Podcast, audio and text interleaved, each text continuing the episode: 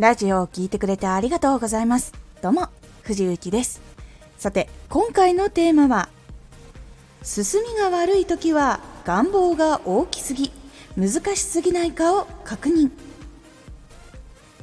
やる気が起きない、モチベーションが上がらない、やろうとは思うけど後回しになってしまうという時は目標の設定の仕方に問題があるかもしれませんこのラジオでは毎日19時に声優だった経験を生かして初心者でも発信上級者になれる情報を発信しています。それでは本編の方へ戻っていきましょう。頑張れば届きそうと感じていないことが大きな原因になっていることが多いからというのが実はあります。願望が大きすぎて何をしたらいいのかわからない時難しすぎると感じている時というのはやる気を失いモチベーションが下がりやすくなります。なので頑張れば85%の達成率でクリアできるという目標を立てるのが実はおすすめなんです。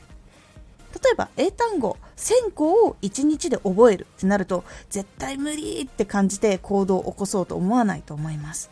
ですが3ヶ月ちょいくらいで毎日10個の英単語を覚えるだとしたらできそうだと思いませんか？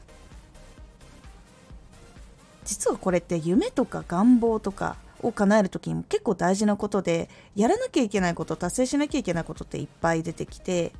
それが毎日この分やればこれは達成できるなとか余裕ができたらじゃあこれ以上やろうとかっていうのができるようにしておくっていうのが実は結構大事で毎日やっぱり少しずつやっていくしかない。で時間が取れれば取れるほどもちろんいろんなことっていうのができるようになっていくし進んでいくことができるんですけどやっぱり学校だったりお仕事だったり他の活動だったりでそれが難しい方もいると思うのでそういう方はやっぱり毎日この時間でできる分っていうのをやってみる。それをちゃんと自分で分析して設定をするっていうのが大事になっていきます。そうすることでやる気が起きないモチベーションが上がらないということは結構減らすことができるので目標の設定の仕方もしくはその目標に向かっていく時のその毎日のやり方の分量っていうのを見直してみるようにしてみてください。このラジオでは毎日19時に声優だった経験を生かして初心者でも発信上級者になれる情報を発信していますのでフォローしてお待ちください藤幸2023年の11月と12月に配信朗読劇に出演させていただきました。